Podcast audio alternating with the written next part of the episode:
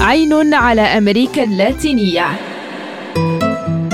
رحلة غوص نكتشف فيها ألوان وشعوب وعوالم غرائبية لقارة حبلى بالتناقضات.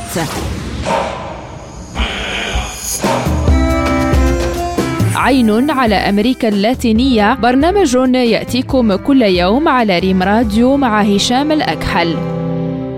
إذا كنت قادما من مطار إيسيسا الدولي وما تلج شارع 9 يوليوز حتى تثير انتباهك صورة ضخمة لوجه إيبا بيرون على مقر وزارة التنمية الاجتماعية وسط بوينوس آيرس صورة تتزين ليلا بألوان العلم الوطني الأرجنتيني. إيبا بيرون تعتبر من أبرز الشخصيات السياسية في تاريخ الأرجنتين وأمريكا اللاتينية بشكل عام. ولدت إيبا بيرون في الخامس عشر من ماي من سنة 1919 وتوفيت في العاشر من يوليوز من عام 1952 بالرغم من أن حياتها قصيرة فقد تمكنت إيبا بيرون من الوصول إلى مركز السلطة في الأرجنتين وتحولت إلى شخصية مؤثرة وغير عادية في تاريخ بلدها والمنطقة بأكملها. تزوجت إيبا بيرون من الرئيس خوان دومينغو بيرون عام 1945 كانت السيدة الأولى ورئيسة الحزب البيروني النسائي ورئيسة مؤسسة إيبا بيرون والزعيمة الروحية للأمة. كانت تنتمي لأصول متواضعة. هاجرت إلى بوينوس آيرس في الخامسة عشرة من عمرها. حيث كرست حياتها للعمل محققة شهرة في المسرح والإذاعة المسرحية والسينما.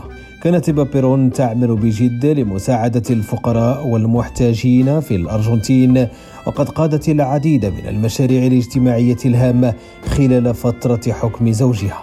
ومن بين الإنجازات الأخرى التي حققتها إيفا بيرون كان لها دور كبير في تعزيز الحقوق السياسية للمرأة الأرجنتينية. حيث طالبت وحصلت على تصديق بالموافقة على قانون حق المرأة في الاقتراع عام 1947 فضلا عن تحقيق المساواة السياسية بين المرأة والرجل. على الرغم من أن إيبا بيرون كانت شخصية محبوبة جدا في الأرجنتين فإنها لم تسلم من الانتقادات واجهت اتهامات بالفساد والتزوير على الرغم من ذلك فإن إرثها السياسي والاجتماعي لا يمكن أن ينكره أحد وما زال يحتفى به حتى يومنا هذا. كما أن إيبا بيرون لعبت دورا مهما في النضال ضد الفقر والظلم الاجتماعي في الأرجنتين وساعدت في تحسين الظروف المعيشية للطبقة العاملة والفقيرة في البلاد. كما تعتبر مثالا للنساء اللواتي نجحن في كسر القيود الاجتماعية وتحقيق التغيير في المجتمعات.